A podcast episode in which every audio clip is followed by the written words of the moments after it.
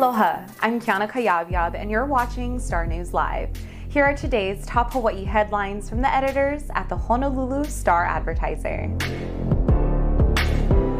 Hawaii remembered the December 7, 1941 Japanese attack on Pearl Harbor today as the nation and the world faces another major global emergency.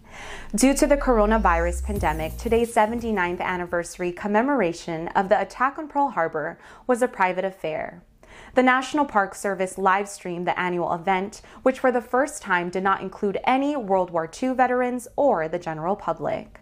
But many of the annual traditions continued, including a moment of silence that began at exactly 7:55 a.m., the same time the devastating attack started 79 years ago. Rear Admiral Robert Chadwick, the commander of Navy Region Hawaii, gave the keynote speech in which he offered his sincere regrets and heartfelt aloha to the Pearl Harbor survivors and the other World War II veterans who could not be there today. Organizers of the event said it was too dangerous for surviving World War II veterans to attend due to their advanced age and the risk that the coronavirus poses to the elderly.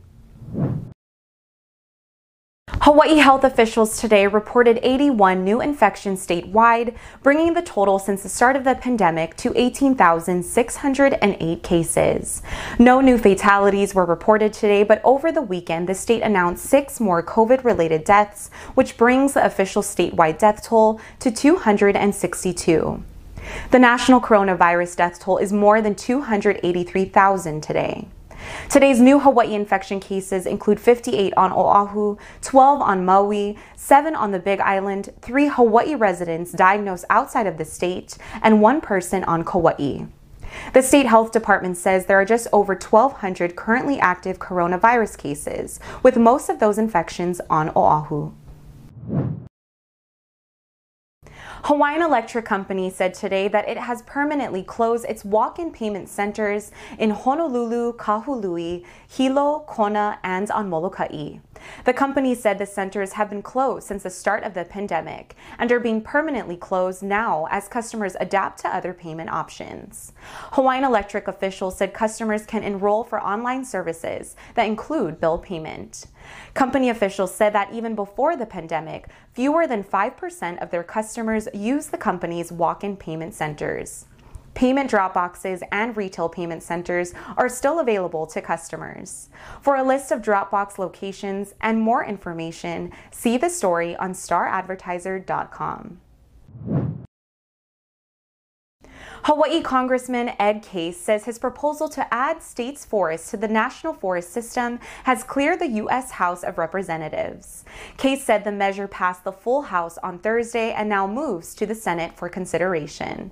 He said his bill would correct a long-standing omission by adding the best of Hawaii's unique and endangered forests to America's national forest system. Case says the move would support tropical forest conservation and research throughout the Hawaiian Islands, as well as financial assistance from the federal government. The National Forest System includes 154 forests, 20 grasslands, and millions of acres across the country. Finally, today marked the end of former Hawaii County Mayor Harry Kim's long career of public service on the Big Island. Newly elected Mayor Mitch Roth was sworn into office at noon today after defeating Kim and other candidates in this year's election. The 81 year old Kim served two terms as mayor from 2000 to 2008 and another from 2016 until today. Before that, he spent 24 years as Hawaii County Civil Defense Administrator.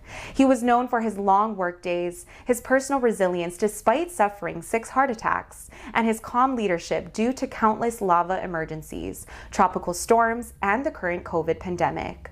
Governor David Ige said Mayor Kim epitomizes the spirit of a true public servant. At a ceremony on Friday, Kim was awarded the State of Hawaii's Distinguished Service Order Medal for his decades of service. For more on these stories and all the latest headlines, subscribe to the Honolulu Star Advertiser.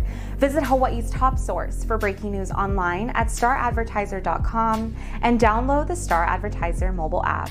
Mahalo, and we'll see you tomorrow. Thank you.